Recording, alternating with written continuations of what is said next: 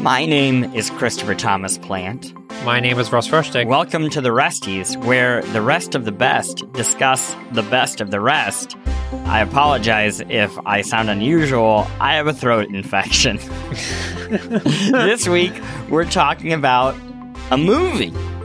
Not not a video game, a movie based on a video game. We're talking about the Super Mario Brothers movie from 1993 not to be confused with the new one. This is a live action movie starring none other than Dennis Hopper, Bob Hoskins, and John Leguizamo. I am so excited that we are doing this. Uh, but before we do it, there was a little detail in this movie that I'm not sure that you picked up. No. And I, I was curious if, if maybe it, if you felt like you were able to enjoy it on a level that I couldn't. And that is this is a movie about New Yorkers. it is a movie about Brooklyn. Yeah. And I'm curious, were, were there like maybe words that they, they said them, but I couldn't hear them? You know, like sa- how a dog can hear sounds that I can't hear. well, I will say this, and we'll talk about it as we talk about the movie proper. But the mm-hmm. perhaps the most authentic moment of the movie, from a New Yorker perspective, is there's some women that get kidnapped and taken to Koopa Koopa's Mhm. kingdom, and Mario goes to save them, and one of the girls has like a very very clearly a Queens accent, which I think most people outside of New York maybe can't identify the difference between Queens and Brooklyn. And I'm like, that's not a Brooklyn accent, that's a Queens accent. But then one of the other characters is like, oh, don't worry about her, she's from Queens. And I was like, oh snap, they did it right. Good for them. So Can I tell you something? what? So I, I, wa- I watched this movie with Steph, my wife, Yeah. who surprisingly really enjoyed it. The movie ends. Five seconds pass. She looks at me and she goes, I think Fresh is going to talk about that Queens line. No way. I am not joking. You can text her. She, I love it. I I love mean, I it. do live in Queens, so You- I, I have a lot of Queens passion. Yeah, you it, well, and, and, and and you know what? They're very nice because uh, they're like, where are you from? And they're like, oh, we're from Brooklyn. Except for her, she's from Queens. That's okay. yeah, yeah. They, they they're like they're accepting of it. You know. Yeah, How how about we uh, take a break and we can actually dive into this movie? it's very lucky she wasn't from Staten Island because that could have that would have gone another way. that would have been embarrassing. She's from Manhasset. Um, see you on the other side. So, the Super Mario Brothers movie. Yeah, why did this happen? By the way, because Chris Plante, you you messaged me uh, like a couple weeks ago, and you were like, "What do I have to do to get you to do an episode about the Mario Brothers movie from 1993?"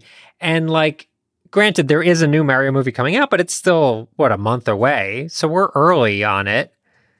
I So, w- what was the impetus? there's a lot of Mario happening, right? Yes, The the the theme park just opened in That's true. Universal Studios Hollywood. The movie is on the way. The press cycle for the movie is already in full force, right? yeah, So we, we want to get out ahead of time.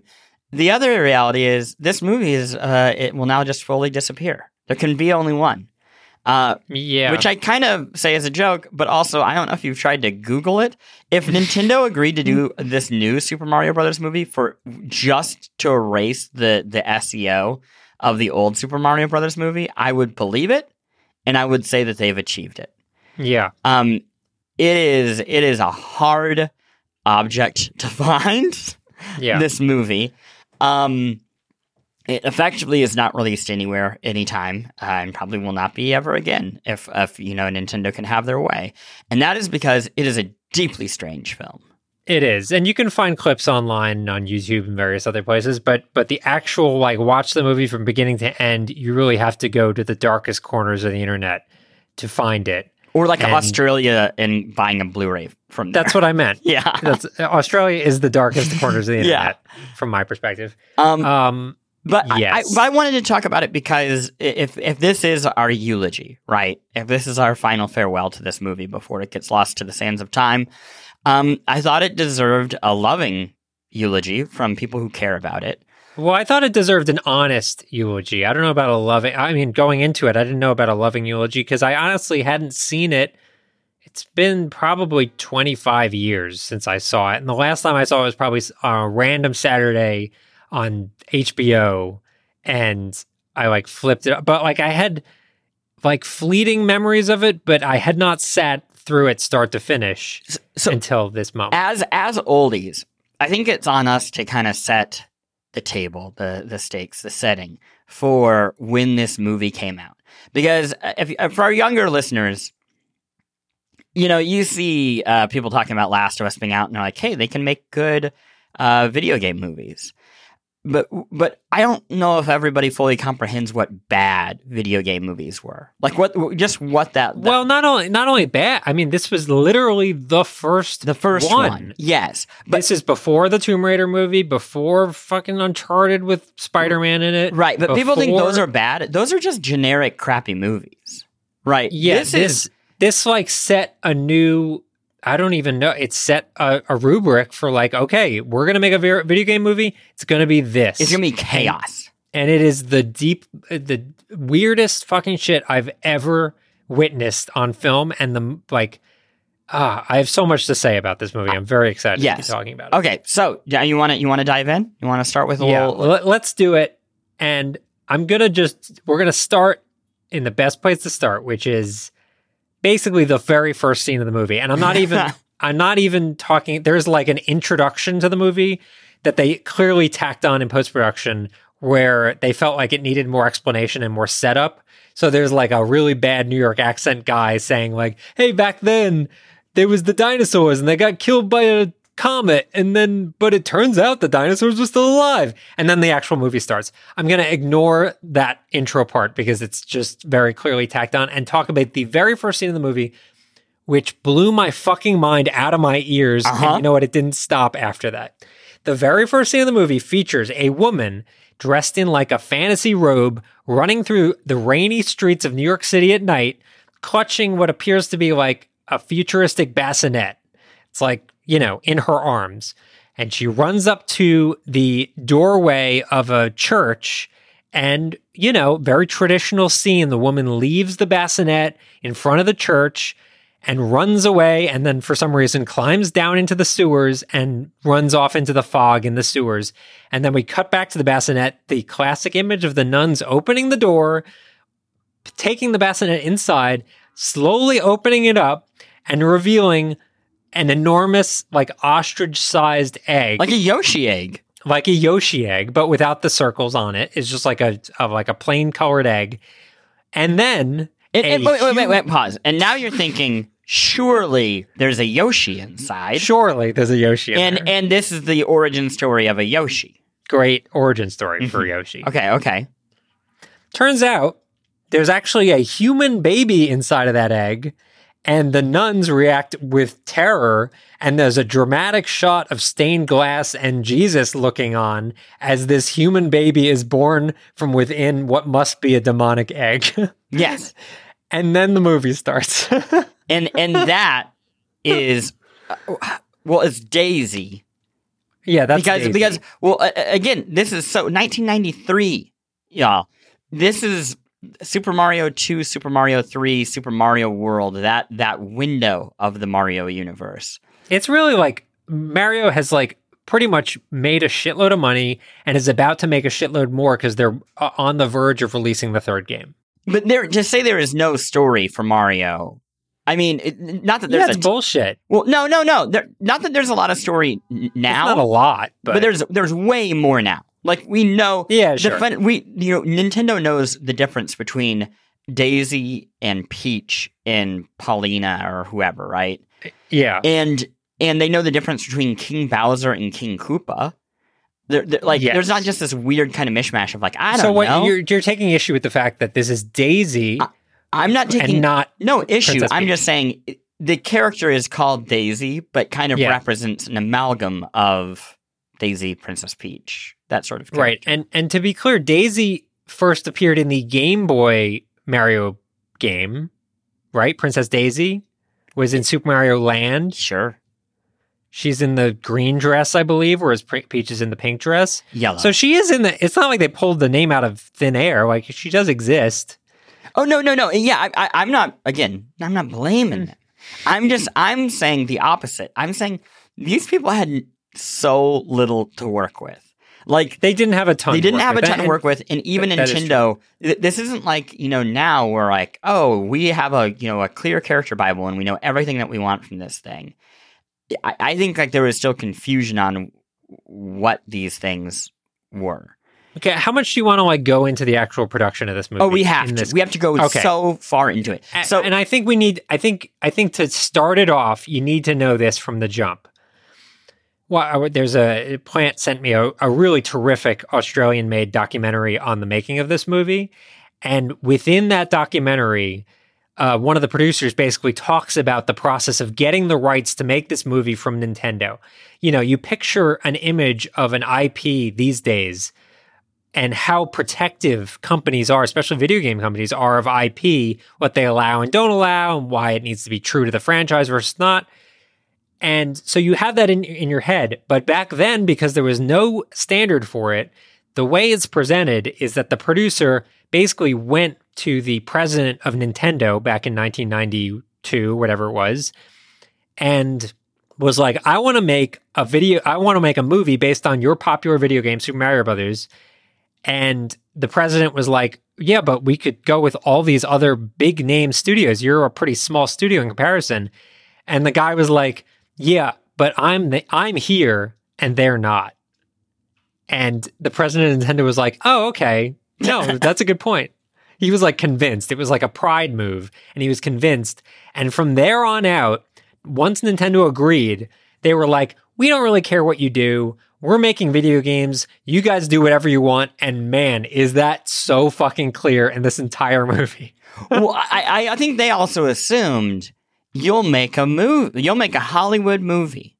Like you. I mean, you- it is you a know- Hollywood movie. Uh, I mean, it was made by people who have money in Hollywood. That that Yes. is by definition true. and from like a budget standpoint, it's a Hollywood movie. Like it's big. Yes, but but like uh, okay, so if, if I were Nintendo and I was like, you can go and do this, I'd be like, I wonder who they're going to get to direct it. I don't know, probably some like animation or kids director, right?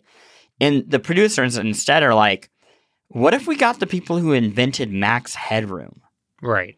And that that that to me is the whole reason this movie is as deeply as weird as it is. Because from Oh, there, it it all branches out, right? And 100%. and if they had not made that decision early on and they had said, like, hey, we're going to make a kids' movie, um, it would be a totally different film. But the problem is so, for people who don't know Max Headroom, Max Headroom is, quote, big. Think like I'm I'm moving my fingies around when I say quote here.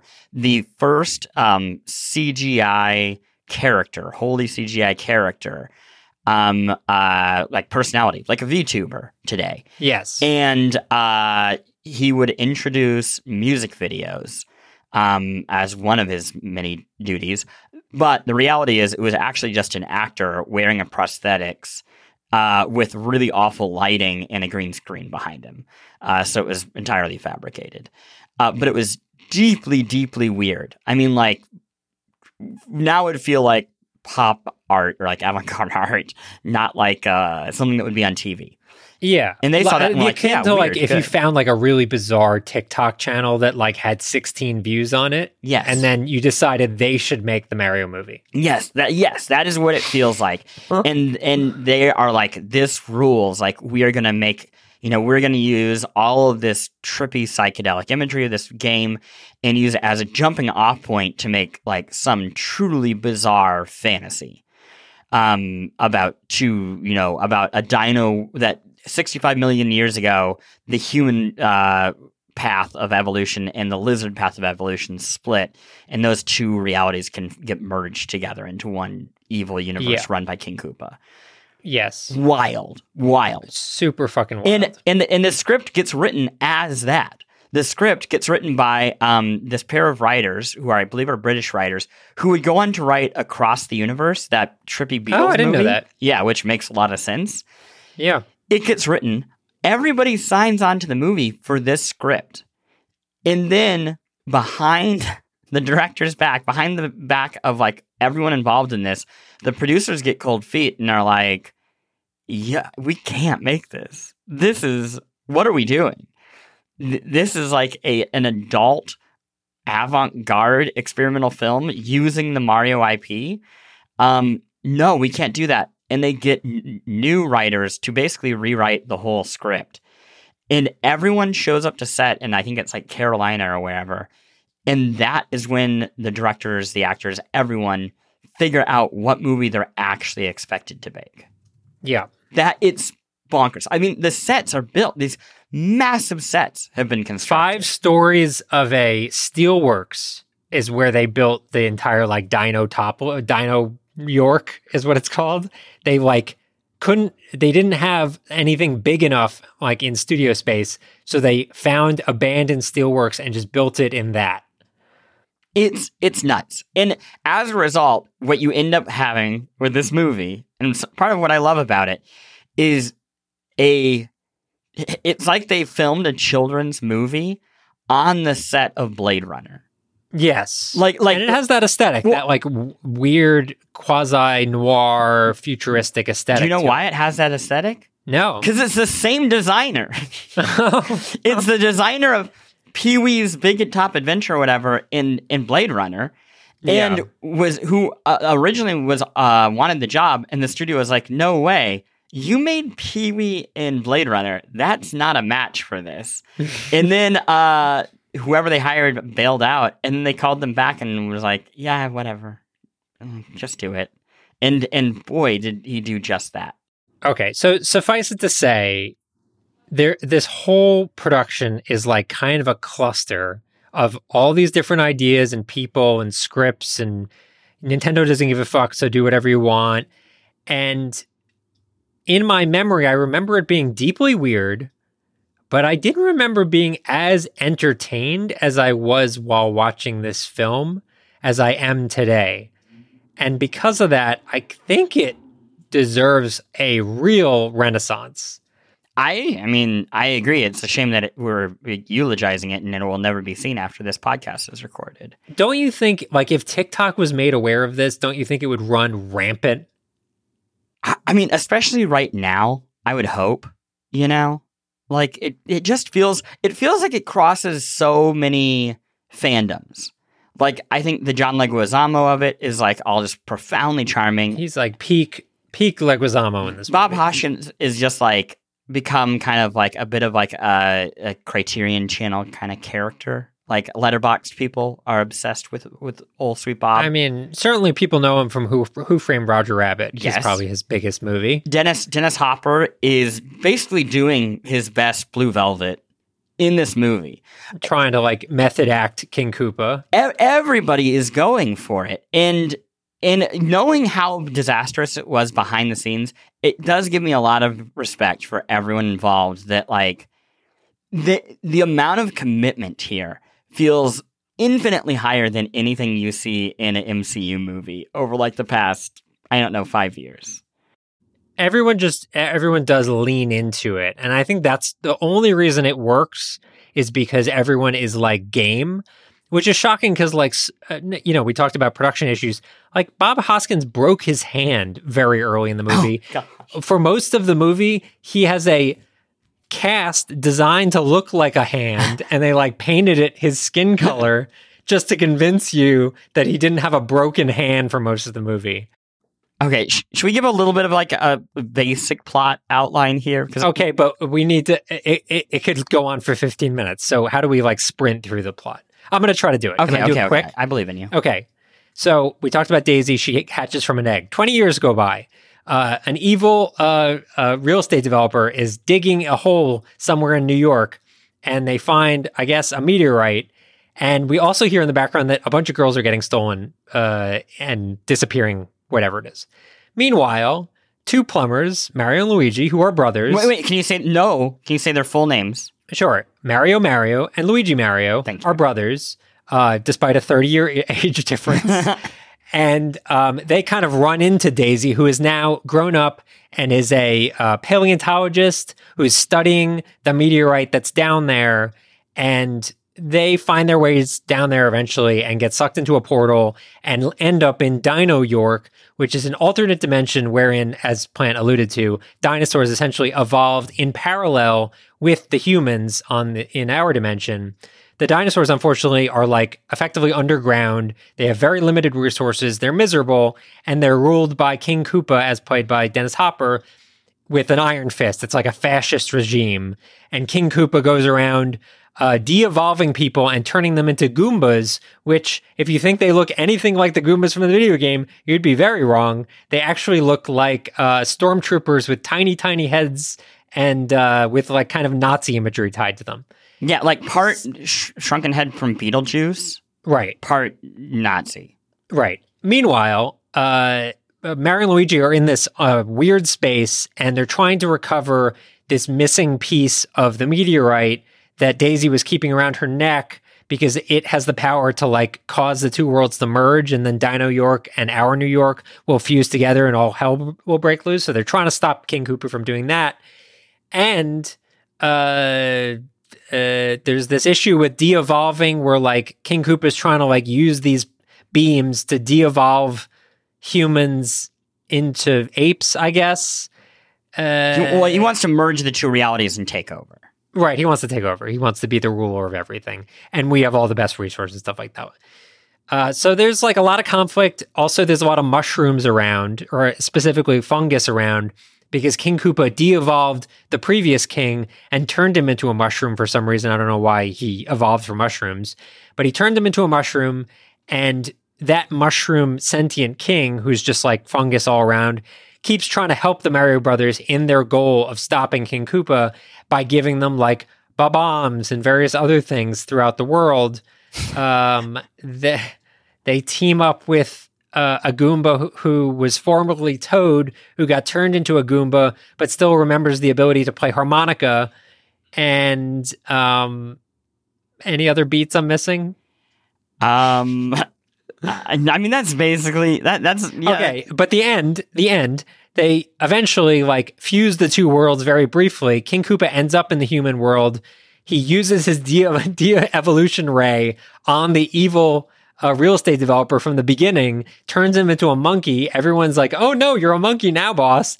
And then um, Luigi, using his plumber powers, manages to take the piece out of the meteorite, unfusing the worlds, and um, everything is saved.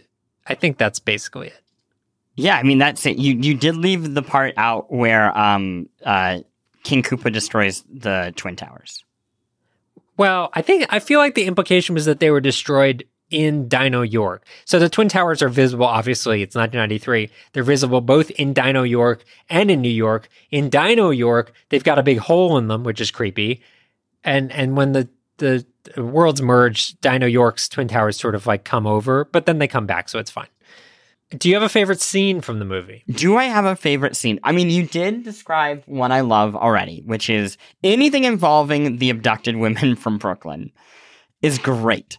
And Bob Hoskins, you know, hanging out with them is a delight.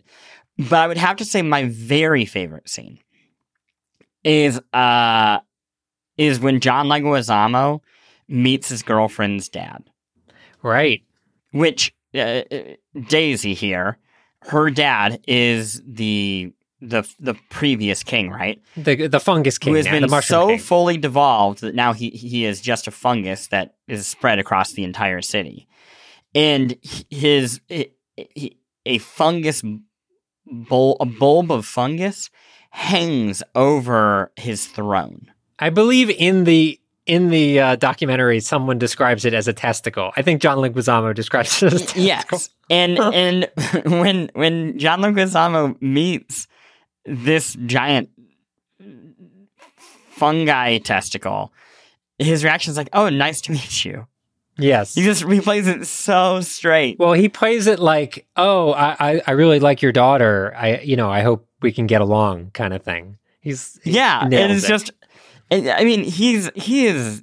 It really made me sad in a way that this movie bombed as hard as it did because if it, if it had been in a different Dino world and it had been a huge success, how many more likable John Leguizamo uh, vehicles would we have gotten? You know, I'm I sad mean, there, that we there are a, a, a couple. There's There are some, but you know, like a lot of his big roles were like supporting roles, and Yeah. you know, the big hit Romeo and Juliet. Really Freak is the like big one, right? Yeah, The Pest.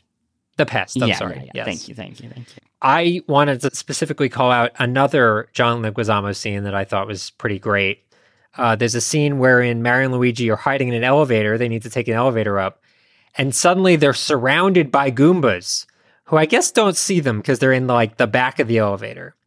And they're like, "How do we get out of this?" And Luigi hears the music playing in the elevator, which of course there is. Even in Dino York, there's music, and realizes that if he sways the Goombas side to side to the ti to the timing of the music, they might start dancing, and then they do, and that's how they get out of the situation. Is he just like fools the Goombas into dancing? Not only that, that comes back later where there's like an a PA announcement saying like, "Uh oh, King Koopa, the Goombas are dancing again." so fucking great. That that that that callback happens like right before King Koopa gets like blasted in the face by a flying boot. Yes. Well, oh, you should mention we should mention the boots. Okay. So you would think in a movie that's based on a franchise like this, there would be direct visual representation of that franchise, and there are a couple. Mario and Luigi do wear red and green overalls, but not exactly like they're on the game, but pretty close. And um, there are two objects in the movie. We'll test your knowledge. Two, which two objects in the movie are exactly as they appear in the video game?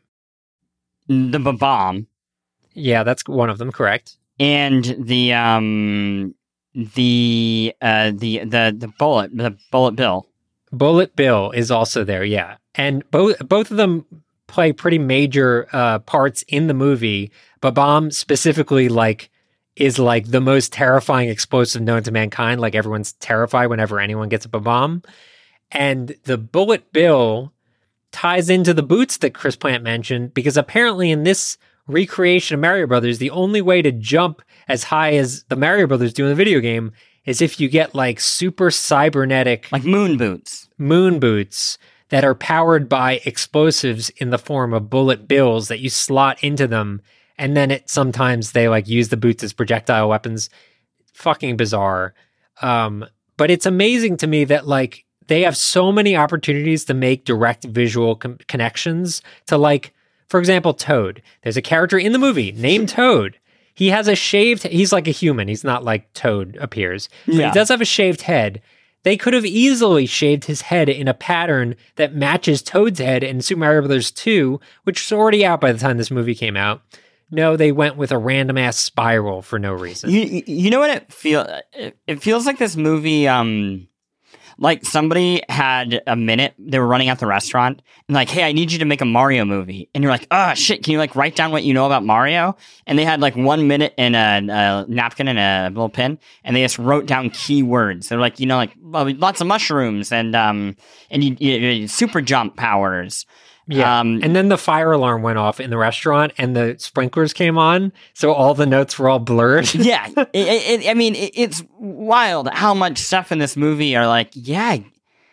I guess if you had never seen a single image of Mario and somebody described it to you, I can see how you could get this.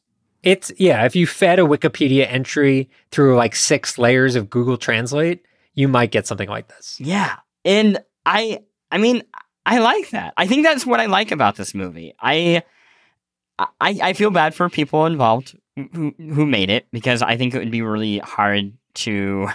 I just think it sounds like a miserable experience to have had an entire script that you thought you were making, and it's already, I'm sure, a little scary being like the first people to turn a video game into a movie. I'm sure that you were a bit of a punchline in Hollywood for that alone, even before you know day one of shoots.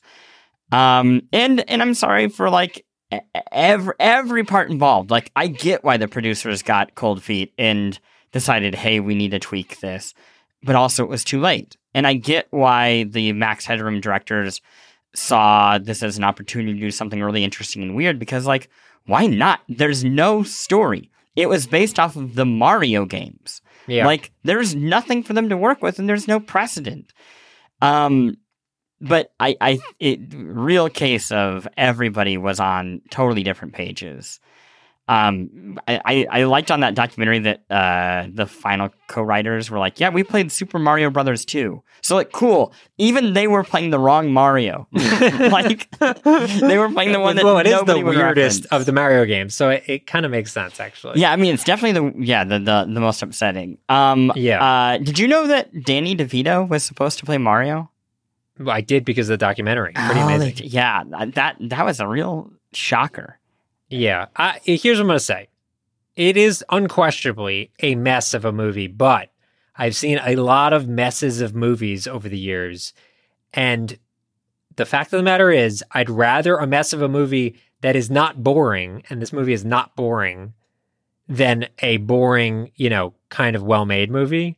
And yeah, at no point was I bored while watching this. I was like completely like, how, why, where, why, who gave them this much money? Outrageous. It is. Uh, if you can, if you have the a way to watch this movie again, please do yourself a favor. Because even though it won't necessarily scratch the itch of wow, I love Mario and I want to see him in various things, it's just like a weird fucking movie that's like commits fully. Also, it, it brought love together. Oh yeah. Yeah, the Lance Henriksen part. Oh yeah. So- yeah. Ki- The the king. I think it, the title is actually King Bowser, which is even more confusing. But the the good king is played by none other than Lance Henriksen, famous for playing Bishop in Aliens. Yeah. He Um, gets he gets re-evolved into back into his normal form. his human form. of- he yeah. he comes back to life. He um had the great idea of filling his uh uh fist up with Rice Krispies, and then he coughs them out when he comes back into reality, as if he just had a whole bunch of fungus rotting in his throat. Uh, very clever thing. But uh, on the on the documentary, he's like, "Yeah, you know, I was only on set for a, little bit of time, but it was really nice. I uh, I, I had to wake up from a million years sleep and I opened my eyes and I saw this makeup artist with the best legs I've ever seen on a woman. and I was like, whoa, where is this going? And he's like, yeah, I married her a year later and they're still married. Love it. Great. So nice. Happy for you, Lance. Uh, wasn't what I expected to get in, in this documentary, but you know, they found love in a hopeless place. Good for them. And one more closing homage to Richard Edson, whose Oh. mother was my second grade math teacher. Oh, really? Yeah. Did, did you like that the the documentary ends with him uh, comparing him act, an action figure of him to other great Jewish action figures? Yeah, it was very funny. What a delight! What a joy! Um, uh, I also love that uh, Bob Hoskins had died the day before they recorded the interview with him with Edson, who plays one of the the goons. Um, and Edson just like could not stop, kind of just chuckling about how funny it was that he was having to talk about this movie.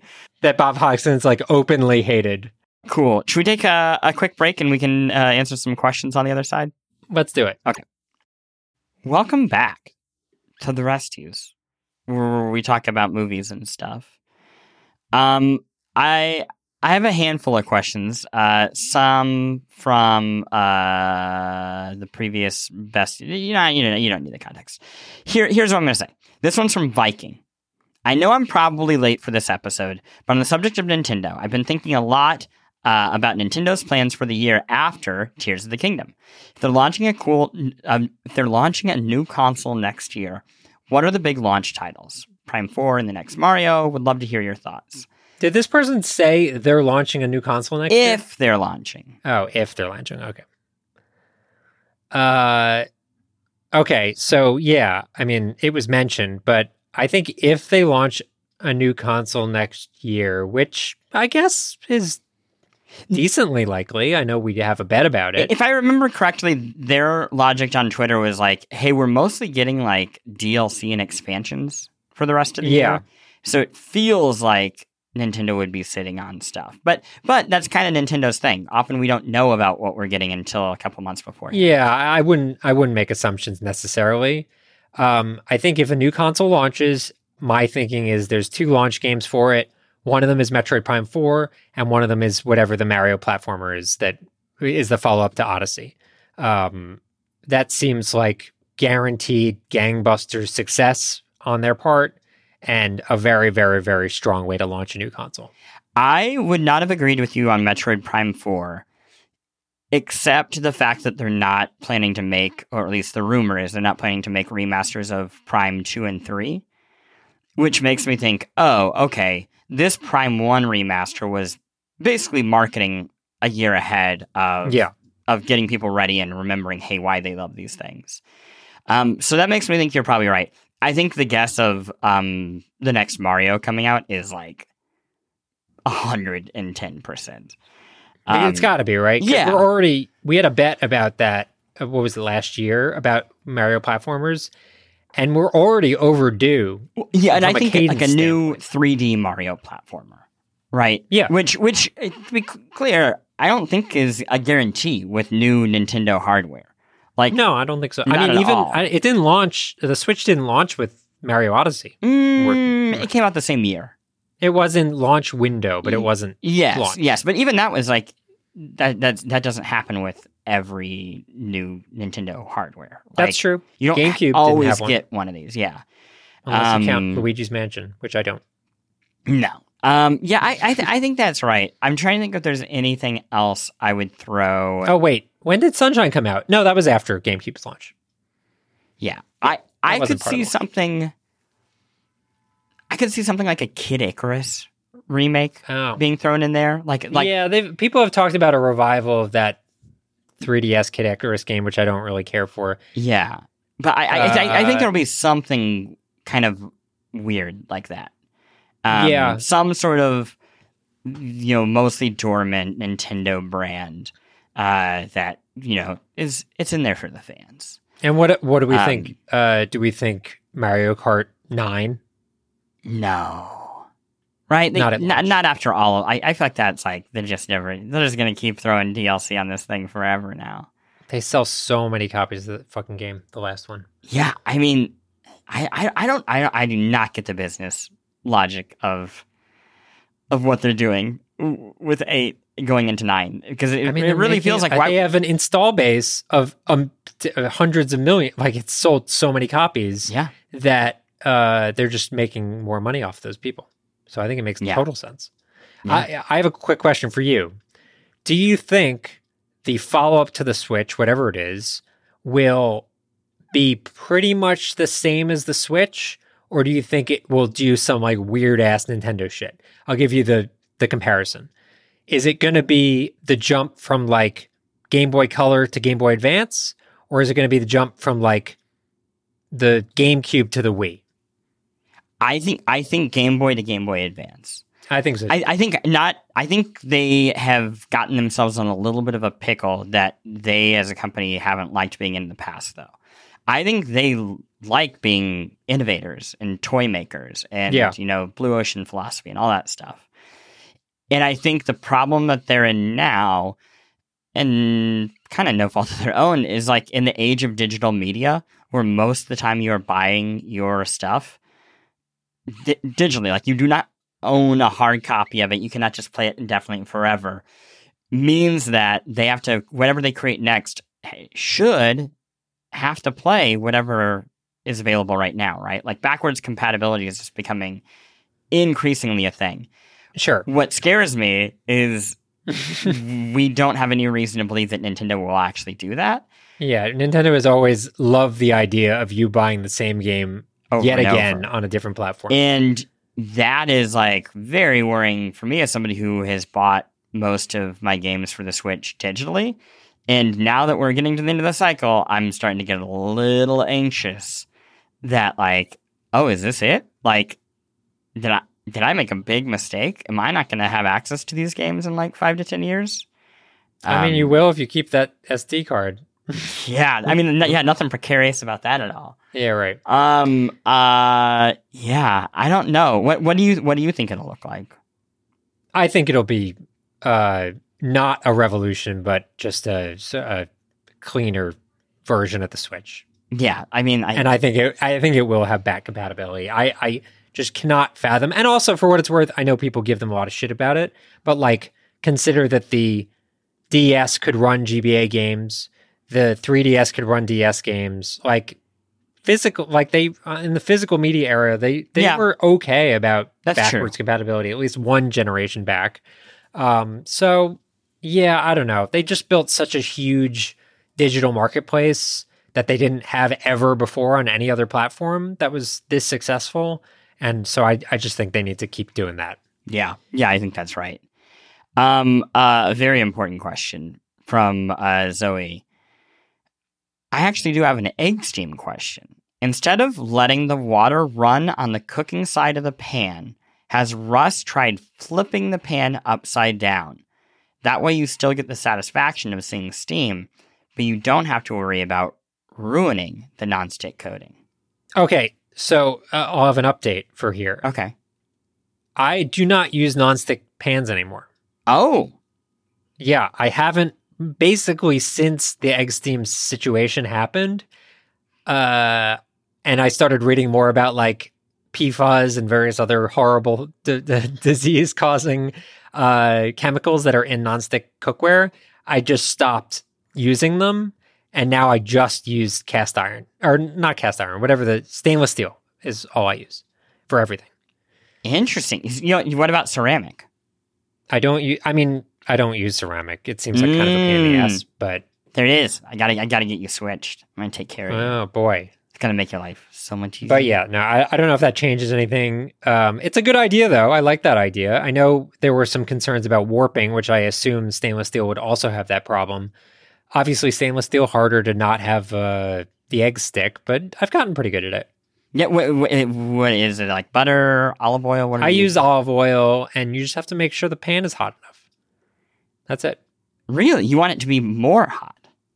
Yeah, more hot because then the the stainless steel molecules get bigger so that the cracks in the pan become smaller cracks and the cracks are how the egg sticks. That like little molecules of egg get in the cracks and then they live in there and then they're stuck to the pan. But if the molecule if the cracks are smaller, they can't get in there. Can't get in those crevasses. Wow, you really did your research. I really did I genuinely did my research. You got really freaked out about that PFAS. I did. That's understandable. Um. Uh. Well, I think that's it. I, we have um some other stuff that like other recommendations. We do. Should I do mine? Yeah, I want to. I want to hear you talk about this. Okay, so uh, it's going to be one more movie. I know we already talked about a movie, but it's actually relevant. the movie I'm going to talk about is called Streets of Fire. Streets of Fire came out in 1984. It is a the subtitle is describes it as a quote rock and roll fable, and it is directed by Walter Hill, who very well known, famous uh, both director and producer of many many movies. Um, the closest comparison I would say to this is the Warriors, but imagine the Warriors if it was a musical. And and the Super Mario Brothers movie. Uh, yeah, and it imagined the Warriors if it imagined a world where the 1980s and the 1950s merged from a fashion and culture standpoint, such that to- all chaos reigns. yes. and you have a movie that is like this like uh, fog infused like neon lights like rainy streets guy like greasers on motorcycles stealing women into the night that would later inspire many video games including uh, streets of rage and um, like bad dudes and double dragon stuff like that a lot of those games were inspired by this movie that f- totally flopped in the US, but made it to Japan and was like kind of a hit in Japan. So it ended up being a big inspiration. The movie is a wow. pretty much. I, I didn't know that. Yeah. The movie is pretty much a disaster start to finish No. from like a structural narrative standpoint. But because of the visuals being so fucking bonkers, and I again, the Mario movie is like a perfect example. They are very similar in terms of how much they go for it in terms of visuals. Um, it kind of makes up for it. It also helps the movie is like exactly 90 minutes long, so it's not too much of a a slog, but like as a like well edited, well storied piece of media, it is certainly not that. It is barely comprehensible and that's okay because it is just like kind of this bizarre romp. The um main bad guy is Willem Dafoe, a young-ish Willem Dafoe, uh, wearing at one time he wears a all leather set of overalls, but is wearing no shirt on. Yes. and that's his look for the scene. And he just plays it completely straight as he like walks through the gang's hideout. He looks like one that. minute he looks like the Fonz, the next minute he looks like David Bowie. yeah, Dra- he like, really David Bowie's interpretation of the Fonz. Yeah, there's a scene where um, the lead character, who's played by a gentleman named Michael Paré, who you probably don't even recognize. He didn't. I, I think He is the it- weakest part of the film. he is certainly the weakest part of the movie. But there's a scene where he is in a diner, and some street toughs make make their way into the diner, and he decides he has to take care of business, and so he stands up from his uh, chair, and he's wearing a duster, and he and beneath the duster is a denim shirt. He removes the duster to reveal he is wearing suspenders, the denim shirt, but the denim shirt has no arms, no sleeves on it. They've been cut off, and he proceeds to kick a shitload of ass within that diner. That's that sort of scene happens quite a number of times yeah. including a very bizarre scene with Ed Begley Jr., who like mugs the main characters at one point and then never shows up again. Um, Rick Moranis is great. Rick Moranis does a very good job playing like kind of an assholey Rick Moranis, which is a real departure for him. Um, but he does a very good job. Bill Paxton are- briefly does the Bill Paxton thing. Yeah, Bill Paxton plays like a, a bartender that keeps showing up at random times. It is it's a really weird movie. I think the Mario Brothers movie is a much better movie from a watchability standpoint because this movie has like a lot of slow bits to it. Like anytime there's not like a fight or explosions, anytime it's just talking, it's pretty fucking weak. But uh this is just like a, a, an alternate universe where this movie was a huge success. It was originally p- planned as a three movie series because the movie tanked so poorly at the beginning. It just died right on the vine. But Yeah. yeah, it's pretty unbelievable that it exists. Chris Plante recommended this movie, I- so yeah. props to you, Chris Plante. Thank you. I, I I absolutely adore this movie. I personally think it's extremely watchable. I agree. I agree it's slow, but it is. Um, I have like my like it's a uh, after midnight movie. yeah, You know, where it's like if you watch it at the right time and in the right frame of mind, it's actually perfect. It- it's kind of fine if you fall asleep for ten minutes and then wake up. Like you really Yeah. haven't missed anything, realistically. Yeah, because it will when when you need to wake up, it's gonna wake you up. Yeah, it's gonna be super loud. There's gonna be a concert. Diane Lane is gonna be like singing her heart out. God, Great music, great soundtrack. I mean, it should be because it's a rock and roll fable, but it's a great soundtrack.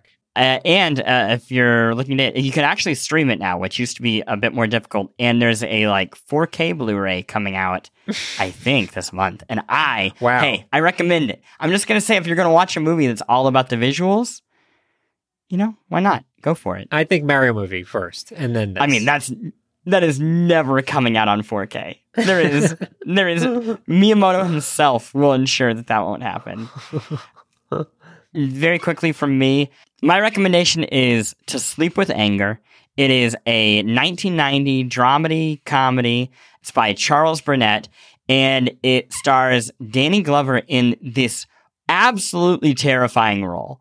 He uh, is this kind of like drifter friend of a family who comes to town uh, and, and basically stays with these old friends from the South who are now living in Los Angeles. And he is like the devil incarnate. Like you, you know, like you know, just somebody who just has such bad vibes, but you can't quite pin him down. Danny Glover does. Danny Glover in this movie. wow, He, yeah, and and he like He's plays so nice. so hard against type, and and the casting is brilliant because in, it, with anybody else, you'd be like, why are they letting this person stay in their house? Like this person is so evil. He Yeah. is ruining everything for everyone, and I I I I don't I like don't want to spoil any of it. I I, I just want to say that it is unfucking believably good. It is so good, and I can't believe it took me this long to watch it. It's on MUBI right now, but I think there is a Criterion release. I think it's probably on Criterion ch- channel or wherever. I'm sure it's in a lot of places. It was distributed by Samuel Goldwyn, so I, I assume that it has like decent access to streaming rights. Um, but I really, really, really recommend it if you like kind of like family dramas, you like um, Danny Glover, like whatsoever. Um, and if you like a good ending to a movie, I feel like a lot of movies, most movies, don't have great endings. You know, a lot of movies have really great setups. They can have fun little middle parts, but it's really hard to stick a landing. And this movie, man, like the entire final half hour of this movie is gold. Um, just one of those movies that you like leave so happy that you watched it. Okay. Um, Wow. yeah, so I, I strongly recommend it. Uh, and that's it. I think I think we did another episode. Yay. Yay. Um, well, thank you all for listening. Uh, my name is Christopher Thomas Plante. His name is Russ Frushtick. And this has been The Resties, where the rest of the best discuss the best of the rest. Resties. Resties. Whoops.